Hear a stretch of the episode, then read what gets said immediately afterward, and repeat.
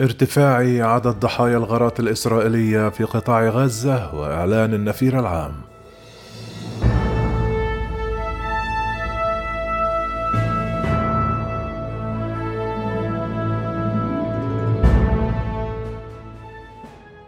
ذكرت وزارة الصحة الفلسطينية إلى ارتفاع أعداد ضحايا الغارة الإسرائيلية على قطاع غزة والتي تستمر لليوم الثاني على التوالي إلى ثلاثة عشر قتيلا ومائة وأربعة عشر جريحا. أوضحت الوزارة أن الغارات الإسرائيلية استهدفت المناطق والأحياء السكنية المكتظة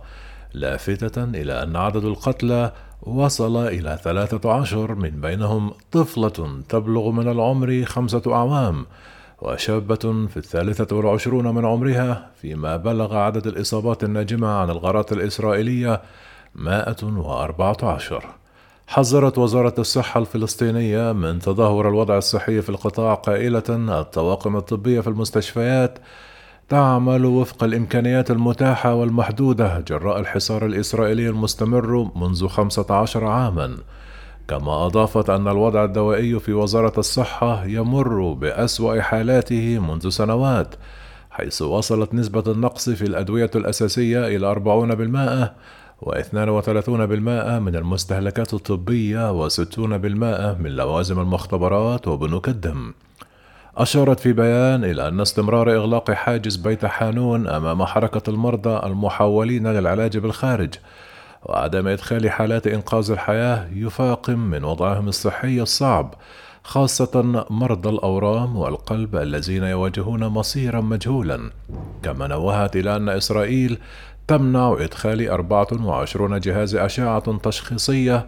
إضافة إلى منع إدخال قطع الغيار اللازمة لصيانة أجهزة أخرى معطلة وهي مهمة في تقديم التدخلات الطارئة للجرحى في أقسام الطوارئ والعمليات والعنايات المكثفة. يتزامن بيان وزارة الصحة الفلسطينية مع إعلان توقف محطة توليد الكهرباء في قطاع غزة وفي هذا الصدد أعلنت الوزارة بدء العد التنازلي لتوقف الخدمات الصحية خلال 42 ساعة مشددة على أن الساعات المقبلة حاسمة وصعبة قالت إن انقطاع التيار الكهربائي يشكل تهديدا خطيرا على عمل الأقسام الحيوية في المستشفيات خاصة أقسام الطوارئ والعناية المركزة والعمليات وأقسام الغسيل الكلوي والمختبرات وحضانات الأطفال والمغاسل وأنظمة الأكسجين والغازات الطبية. كما أكدت الصحة الفلسطينية أن انقطاع التيار الكهربائي سيؤدي إلى توقف محطات التحلية ومضخات الصرف الصحي